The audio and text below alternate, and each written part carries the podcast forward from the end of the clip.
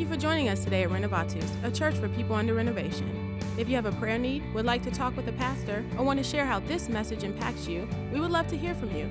Email us at info at renovatuschurch.com. If you desire to support us in the work we are doing for the Kingdom of God in Charlotte, you can give online at renovatuschurch.com. We hope you are truly blessed by today's message.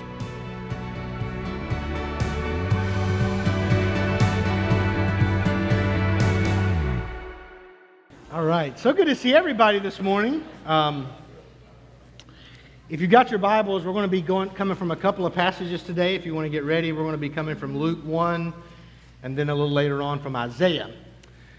Uh, we're going to do something a little different this week. Uh, last week, Becky was supposed to preach for us, and uh, she got snowed out. And uh, Which I we all was a little bit thankful for. Yeah, a little bit thankful for. Um, because she had some things going on in her own life Yes. that she needed to process anyway. So some of that, we may talk about some of that this morning even. So uh, this week, I, I just feel like Advent is such an important time in the Christian calendar. It's the beginning of the new year for, for, uh, for the church. And uh, furthermore, we had discussed her sermon a few weeks ago, and I just thought, like, y'all would miss out if you didn't hear some of her thoughts around the passage from last week. So this morning, we're going to co preach. Is that cool? Uh, and we're going to have a little bit of a dialogue. It's going to feel a little bit more like you're on a live recording of a podcast this morning than you are in a church service.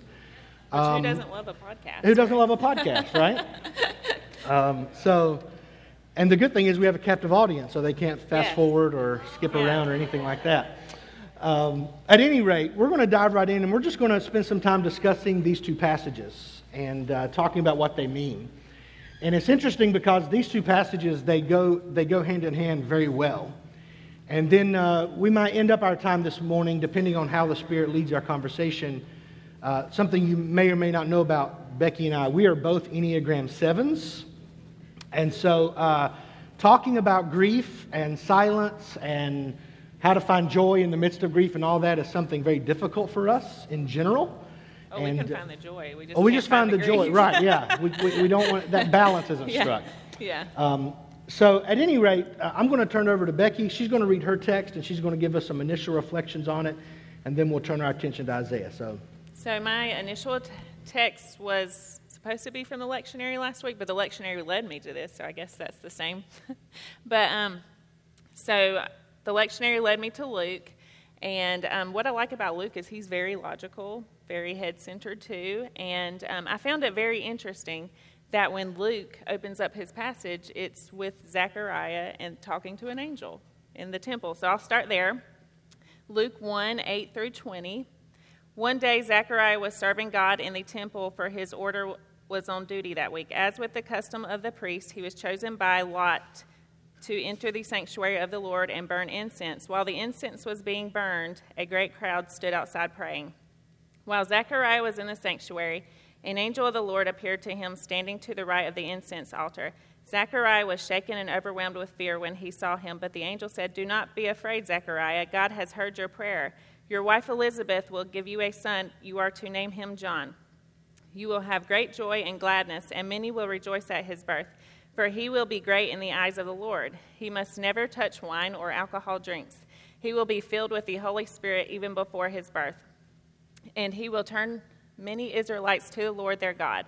He will make a he will be a man with the spirit and the power of Elijah. He will prepare the people for the coming of the Lord. He will turn the hearts of the fathers to their children, and he will cause those who are rebellious to accept the wisdom of the godly. Zechariah said to the angel, How can I be sure this will happen? I'm an old man now, and my wife is also well along in years. Then the angel said, I am Gabriel. I stand in the very presence of God. It was he who sent me to bring you this good news.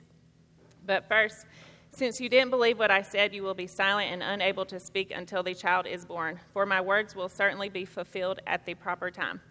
So, what I found interesting in this passage was um, that uh, he uses the exact passage of the last verse in the Old Testament, Malachi 4 5 through 6, when he said he will turn the hearts of the father to their children, and he will cause those who are rebe- rebellious to accept the wisdom of the godly. Um, so that was prophesied about Elijah. And um, after that last passage of the Old Testament, we don't hear anything until the New Testament, which is four generations later. And so um, I found that interesting, like the silence part, because we don't hear anything for four generations. Like, I don't know what they were doing, if they were working. I think they were building the temple and just trying to regroup. And um, so a lot of times we, we don't like silence.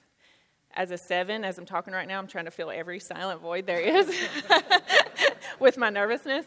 But um, it's definitely something that I've learned to incorporate in my spiritual practice.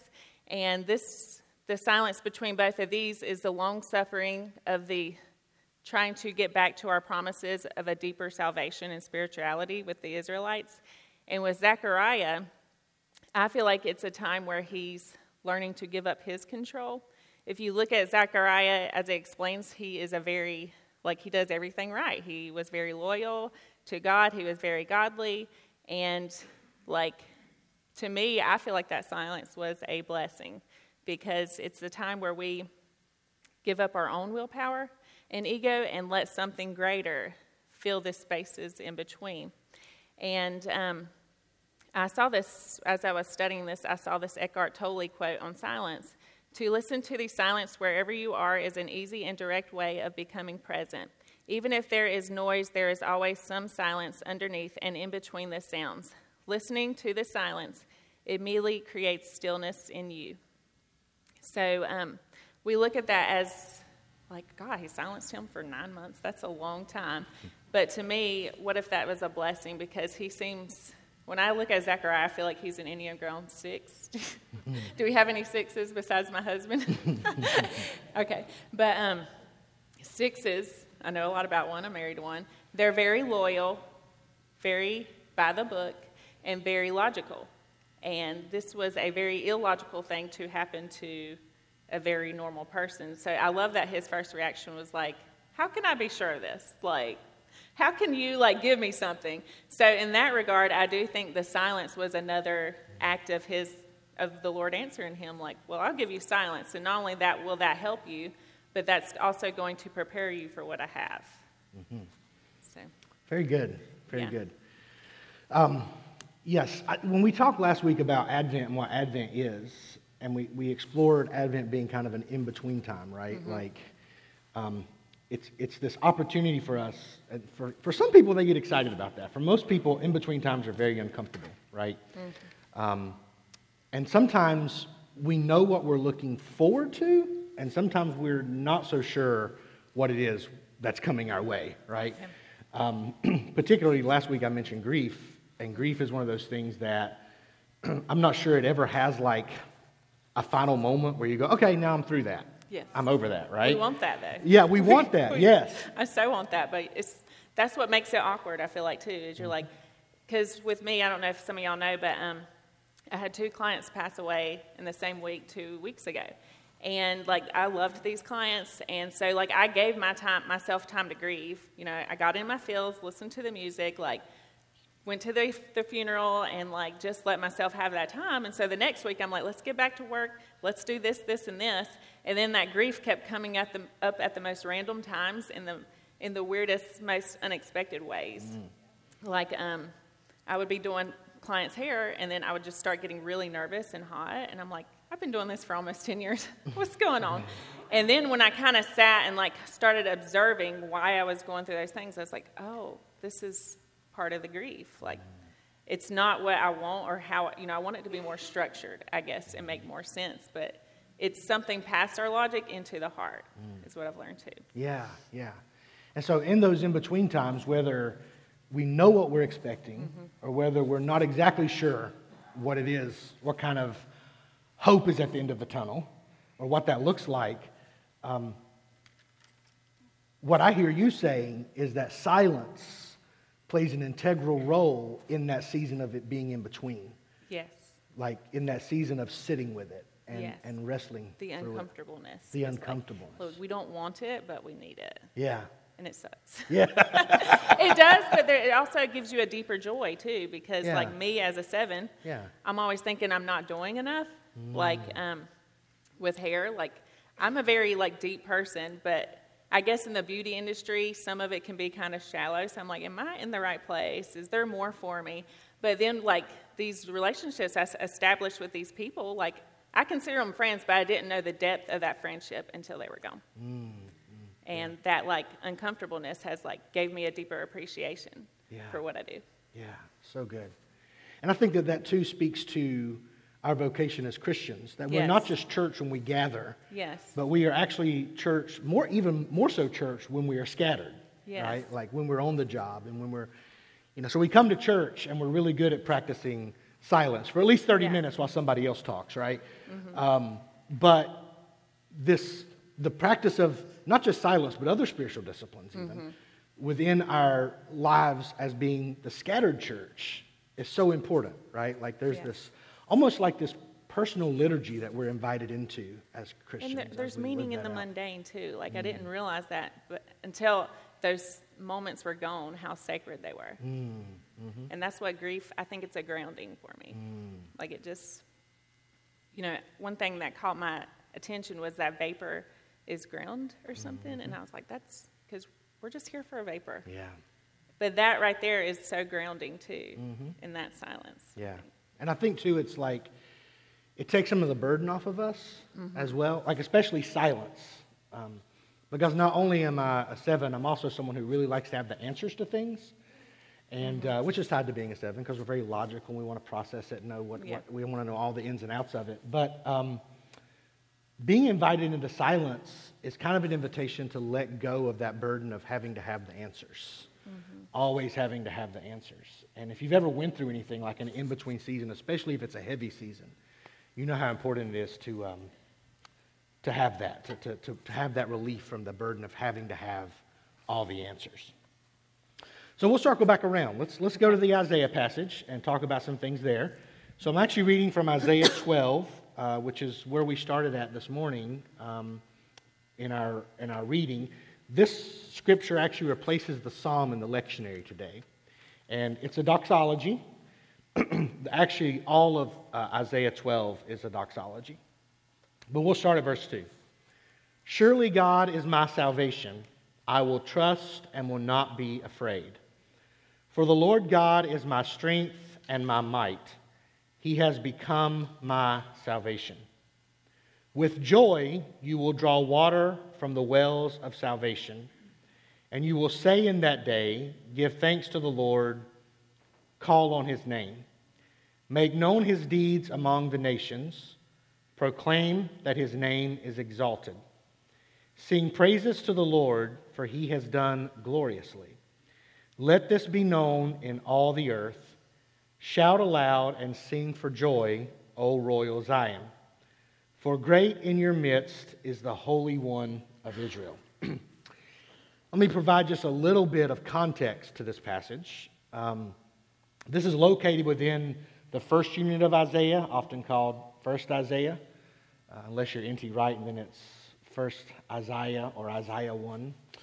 Um, I always like going to uh, the- theology conferences where they present papers and hearing the Australians and the, and the, and the folks from England speak because they say Isaiah, Isaiah that way. I always feel like I should say it that way too because it just sounds so right.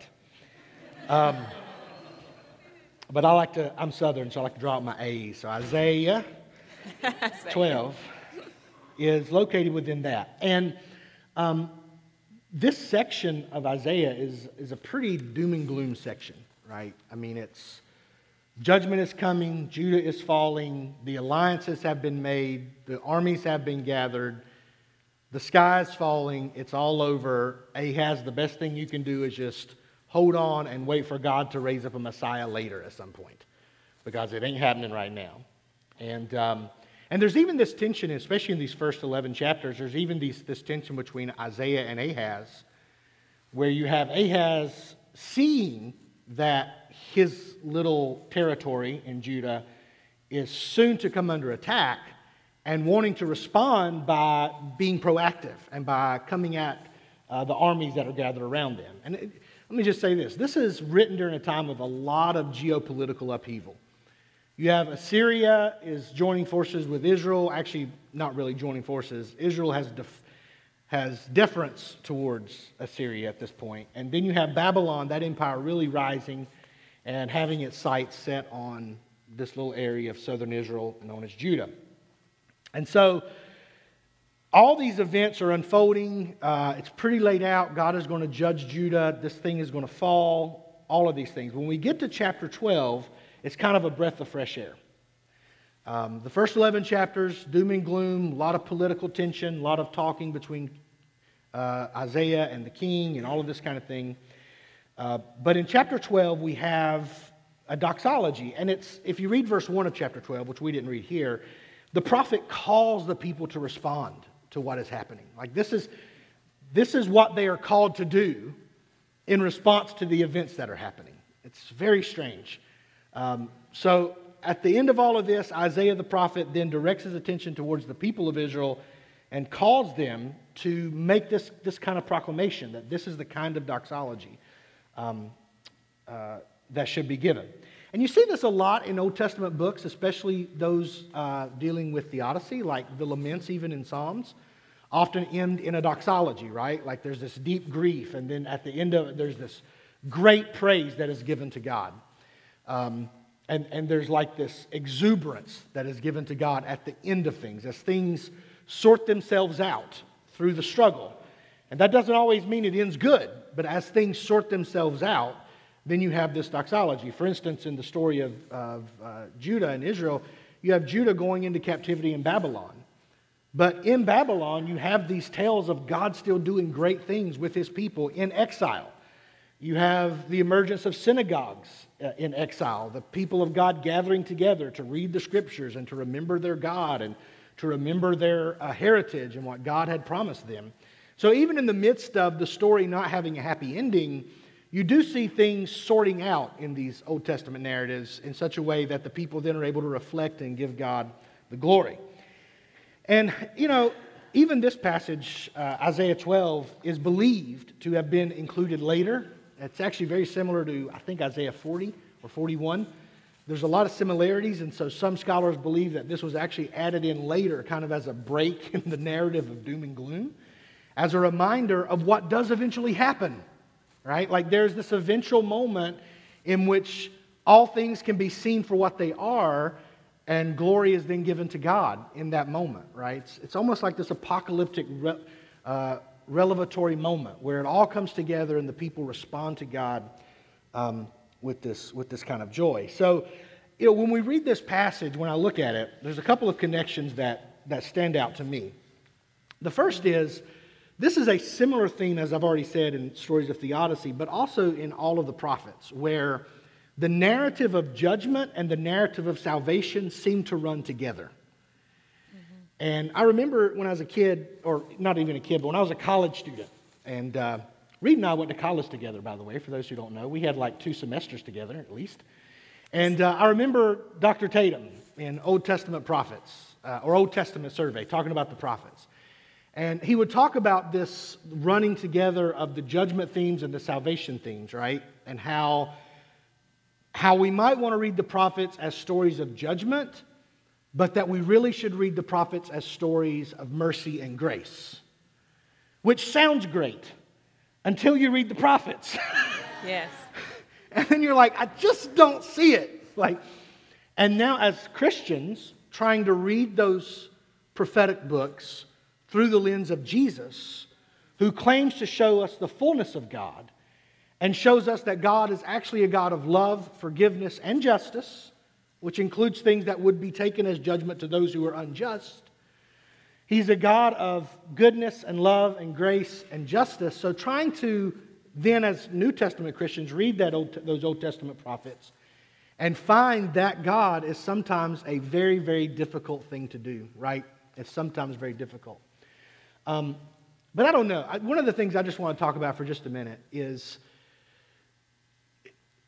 when you read the story of what is going to happen in Judah with Ahaz and, and Babylon and all of that, Isaiah does say that God is the one causing this, or at least allowing this. But it's almost like if you take God out of the picture, this stuff is still going to happen just because humans do what humans do, right? Like the powers that be, the conquering powers of Babylon, and their violence and what they wanted to accomplish would have driven them into this area regardless, right? Like it was, it's almost an inevitable fact without divine intervention because that's what empires do historically. And so this is what's happening in this area in this time. Uh, and it's almost inevitable. And I, the people, I'm sure, obviously have made some very bad decisions that have led to this particular circumstance. But sometimes we often think of judgment as being like God's divine intervention to stop our bad ways. But sometimes judgment is just the consequences of our bad decisions, right? Like it's the inevitable culmination of what happens when sinful people do what sinful people do. I also think it's the way to salvation too. Yes, yes, yeah. Um, Go ahead. Let's I love this quote that. by um, Jim Carrey. yeah, this is a great place for I that. I actually really love. Yeah, Jim this Carrey. is a great place but, for that. Um, understanding suffering is the way to salvation because once you understand it, you have compassion, and the next thing you know, you are free. Mm. And I mm. just thought that was so deep because, yeah. like, we have those judgments in the mm-hmm. Old Testament but those are leading to a way of salvation exactly too. yeah you know we're trying to comprehend through grief and our own struggles and shame mm-hmm. that god is bringing something we don't know what but he's bringing it yeah. so um I love how they put that praise back break right. Yeah, they, they thought they needed a praise break. Yeah, exactly. Need a praise break. Yeah. yeah. Well, and that reminds me too of the New Testament uh, scripture in Romans. All things work together for the good of those who love Him. Yeah. And so, even in our bad decisions, I don't know about y'all, but I've had some things that God has reversed in my life, right? Like, you're supposed to reap what you sow, but that is the word of salvation, is when God's grace intervenes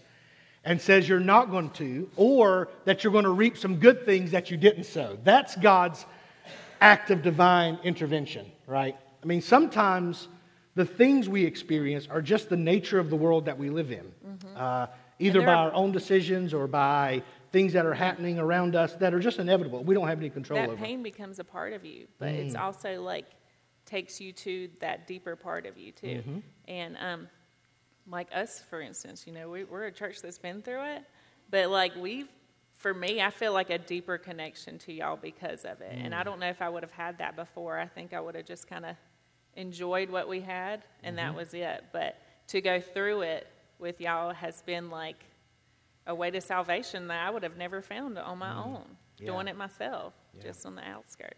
So. I can't tell you how many times I hear that, by the way, mm-hmm. either from this congregation, that some of the difficult times yeah. have actually conditioned us for such a time as this. Um, to do the things that we feel like God is calling us to do and to, to continue to carry out God's call on this I think community. it's fulfilling our calling that we asked for in the beginning. Yeah if we had known it, had we taken that road? absolutely, absolutely, yeah. And this comes back to apocalypse a yeah. bit too, right? Like mm-hmm. apocalypse is a way in which God reveals things to us, uh, and sometimes we need that revelation. You know? Yeah. And this this also combats against. This is a rabbit trail, so forgive me. Yeah. But this also combats against like really bad theories of the atonement, in which we imagine God as being this father that needs to let out all his anger on his son and just beat his son to death so that he can love us. Um, it kind of removes that because, in essence, what Jesus does on the cross is not so much God unleashing his violence on them, on him, as much as it is Jesus revealing the violence in human hearts and allowing the powers to do what the powers do to him, right? Like laying down his life and exposing them. We even see this in Colossians. He made a spectacle of them, Colossians 1. He revealed them for what they are. Revelation. It, it, the whole narrative of Revelation is God allowing evil to do what evil does so that evil can be exposed for what it is. Like that's where true revelation and justice comes from, is when evil is completely revealed. But that is a painful process, right? It's difficult and it's, it's challenging. Um, but there is divine intervention, and that's what I want to say here.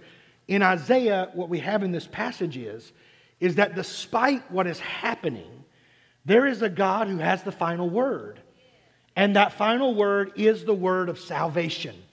It's the word that God will save. God will bring his justice to bear on the moment. God will bring his righteousness to bear on the moment, both in our personal lives and I believe even in the world in which we live, in which we inhabit. If we think of uh, if we think larger than just our own personal salvation, but think about how God is at work actively saving the world, we see how God is uh, how God uses these moments as times of revelation, as times of exposure. This word salvation in, uh, in Isaiah 12 It appears three times in Isaiah 12, which is more than it appears in the first 39 chapters of Isaiah. So um, this is like definitely like a, a praise break, a moment of reflection that despite what is happening in Judah, God has the final word, and that word is a word of salvation. So uh, let's connect some dots here, Okay. uh, see what has come out of this for, for us. Um, you've already spoken a little bit about how this affected you personally, but I just wonder is there anything else, anything more you want to talk about in terms of Well, how. with stillness like that's something i've learned like through the really hard times that i needed um, a lot of people don't know this but about two when my baby when my second was four months old i had my thyroid taken out i had cancer and i'm fine now if you have to have cancer that's the one to have because it's not very life threatening but um, she was four months old when I was trying to go through that. So I was trying to work and try to stay on it. Was working out, I think, right after my surgery, like a week later, trying to go to work and work out. And so to me, that was me trying to stay on top of it. And I was also trying to outrun emotionally what this was teaching me.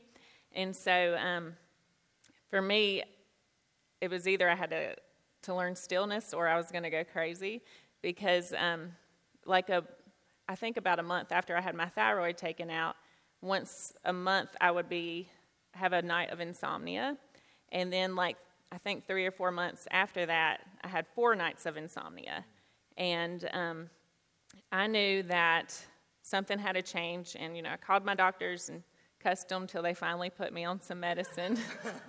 and I'm a big advocate for meds when you need them. But um, not only that, but I, I knew something was right, but I couldn't figure it out because it wasn't logical. So, um, and I think that's what grief and stillness teaches us. Stillness teaches us to go behind the logic into what is there eternally.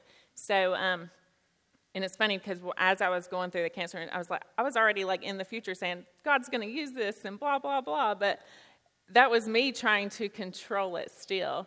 And so, like, one thing that silence and grief is, has taught me is to like give it space and let that shape you. So, um, which is funny, as I mentioned with the church thing, because when John and Emily Stone left, it was like, I think my baby was 18 months old then, and that's when I hit the wall. And I was just like, either, Lord, you're going to have to take me or I'm done. But for me, that was the best, worst thing that could happen because, like, it showed me everything that I needed to see that was not working and to restructure that. And it wasn't a logical thing, it was a heart thing that I had to change. And, um, you know, when we're defenseless and we feel like there's nothing more, is when we can give up total control. And um, the hopelessness of grief has shown me that there is another side of salvation that I cannot control and that I cannot really have any say in, that it just happens to you. But to me, that is the moment of freedom right there. And that's like one thing through our shared collective grief is that I have found a freedom that I just did not know existed. Mm, wow. Now do y'all see why I let her share today, right? Like, like, wow. So when she shared some of these things with me, I, it just really resonated with me. And by the way, I'm off my prescriptions. Besides my thyroid medicine, but going into that grief when all that happened and feeling it collectively made me force and look in my own grief mm. and like what's there? What do i need to see? Like what do i need to sit with? So i established like a yoga like stillness thing something i could do more discipline in doing. And um, you almost have to for me it was getting behind the logic and getting into the crazy. Yeah. and there's freedom Yeah. and being crazy. That's why i love jim carrey. Like people think he's crazy. I was like no he's just free. Sevens, sevens though, we frantically avoid that, right? Like we Yes. frantically avoid because we want to logically understand the feeling. Mm-hmm.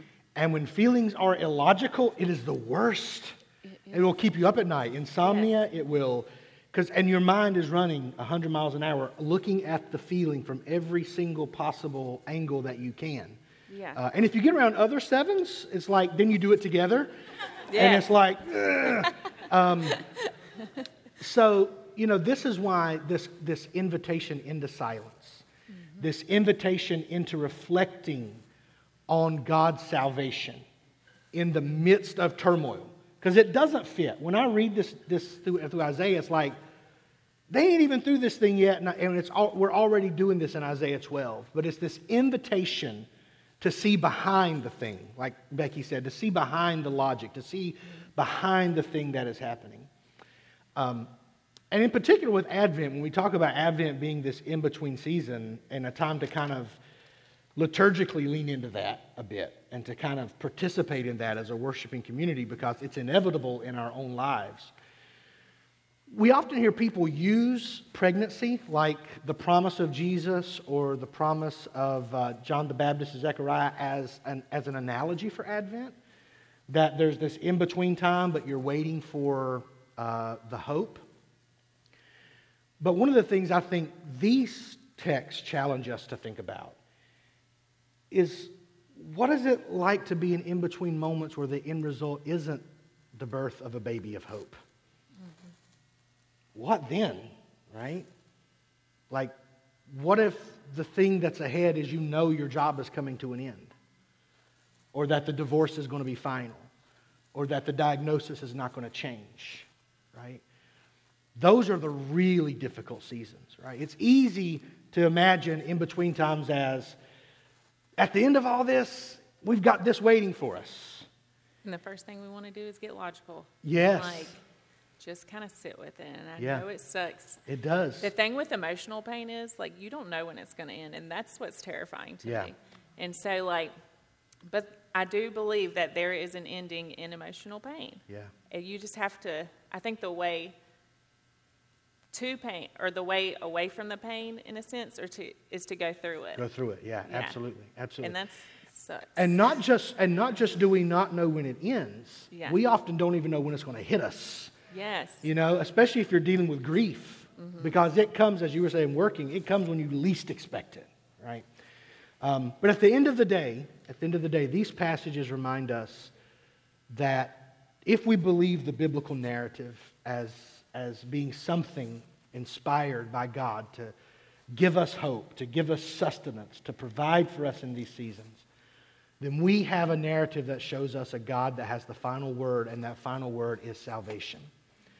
That does not mean that there's a timeline to it or that there's a guaranteed result at the end of it or any of those things. It just means that as these stories run together, God's faithfulness to us is the script that matters most. God's faithfulness to us is the script that matters most. Amen? Can I say one more thing? Final thoughts, please. Um, Zechariah, when he finally does um, get to speak again, he's praising the Lord.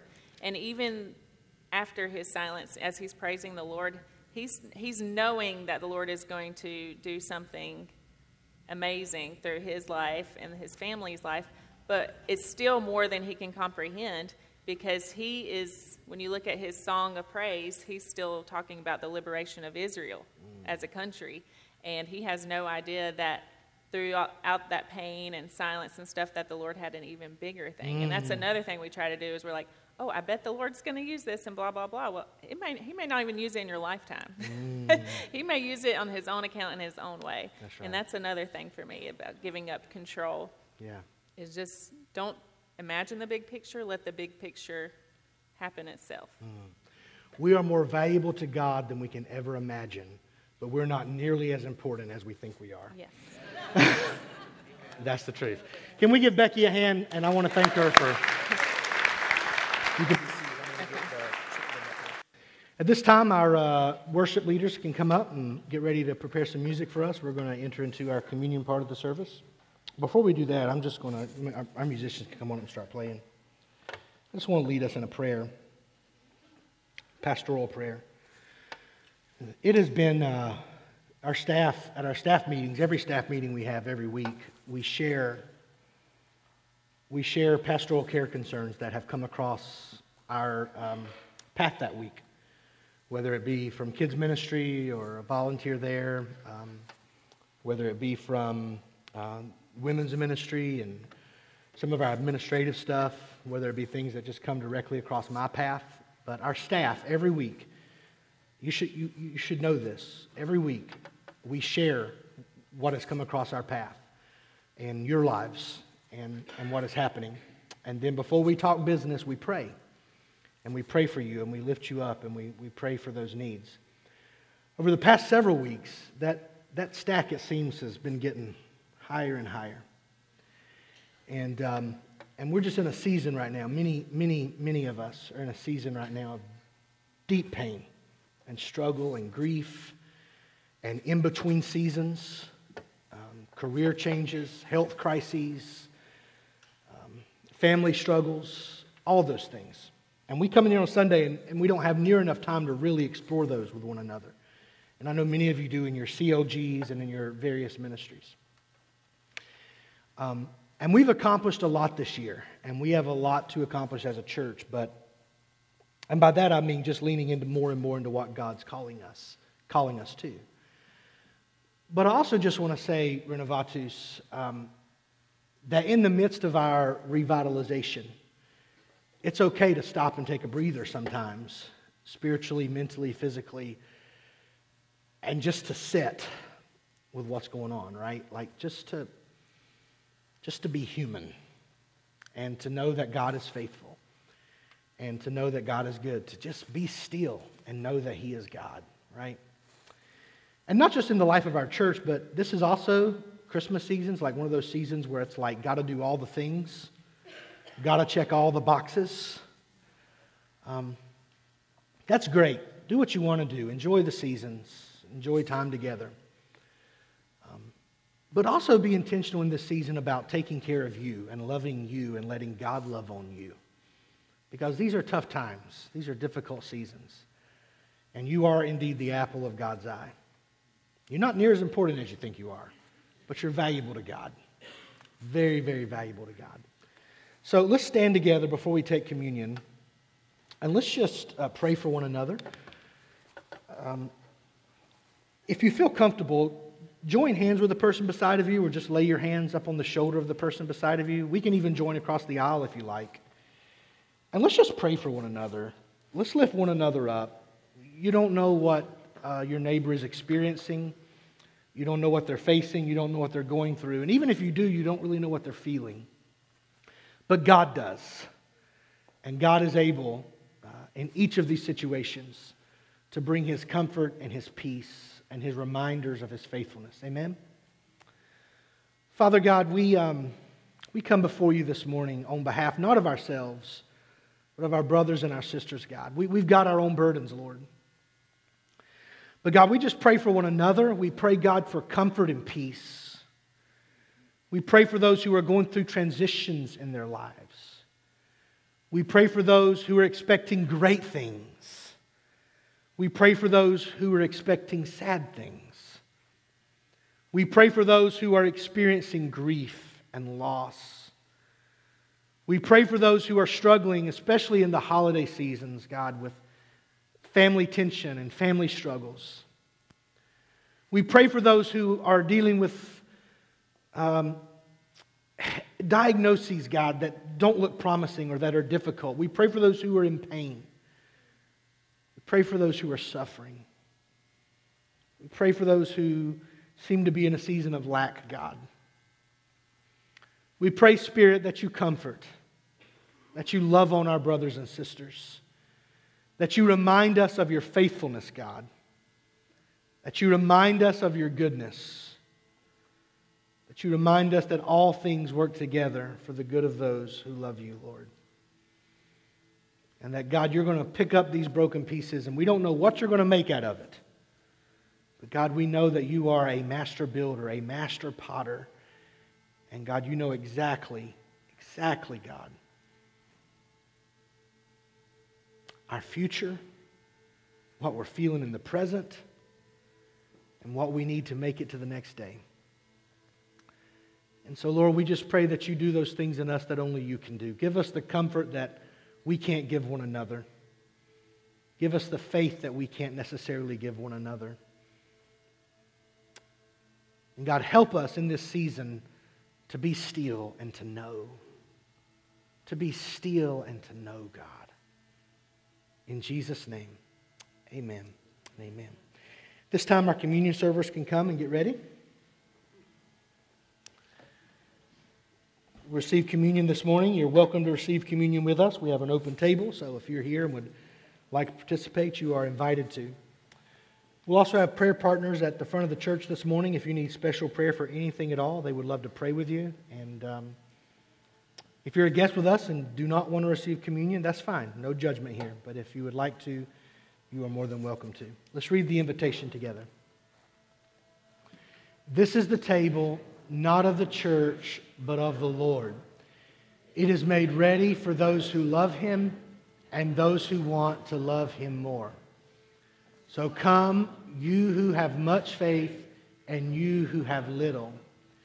You who have been here often, and you who have not been here long. You who have tried to follow, and you who have failed. Come, because it's the Lord who invites you, and it is His will that those who want Him should meet Him here. Thank you again for joining us. We invite you to send your requests and stories to info at renovatuschurch.com and give by visiting our website, renovatuschurch.com. As we close every service at Renovatus, would you join me in praying the Lord's Prayer? Our Father, who art in heaven, hallowed be thy name. Thy kingdom come, thy will be done, on earth as it is in heaven. Give us this day our daily bread, and forgive us our trespasses, as we forgive those who trespass against us and lead us not into temptation, but deliver us from evil. For thine is the kingdom, the power, and the glory, forever and ever. Amen.